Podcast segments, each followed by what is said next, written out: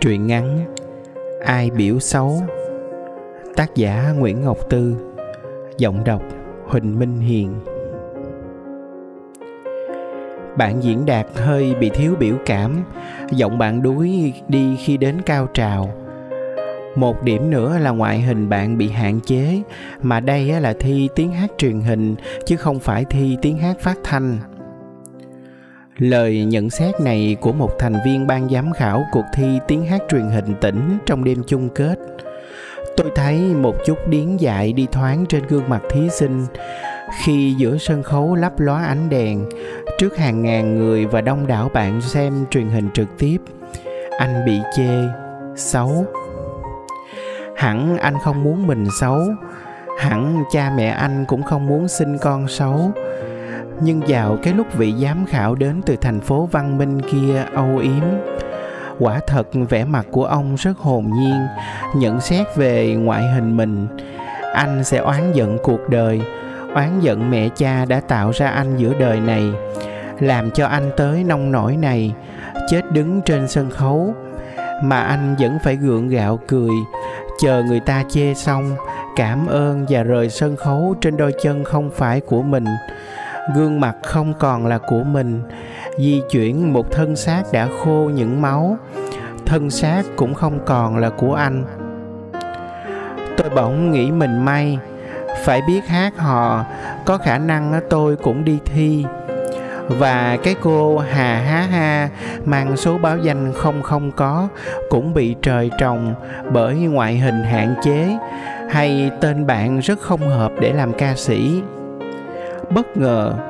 Không, ta vẫn biết vậy khi nhìn vào gương, khi nghĩ về mình, nhưng ta vẫn đau một cách không kiềm chế. Và ánh đèn đêm đó, vẻ mặt vô tư của vị giám khảo đó, biển người đó, bài ca đó, mãi mãi là nỗi ám ảnh không nguôi được. Chỉ muốn làm cát, làm nước, làm dung dế cho rồi. Sao ngay từ đầu, trong thể lệ cuộc thi, người ta không đưa ra điều kiện ngoại hình đẹp như mấy nhà hàng vẫn tuyển thông báo, tuyển tiếp viên. Nhất thiết phải dán mấy cái hình mẫu du lo, lương triều vĩ hay là mai phương thúy để người ta hiểu đẹp phải là như thế này. Bởi mỗi người có một quan niệm khác nhau về cái đẹp. Như tôi, lam lũ đen đúa bụi bặm là đẹp thì bạn nói bạn thích vẻ dịu dàng, thuần khiết, mỏng manh, sang trọng.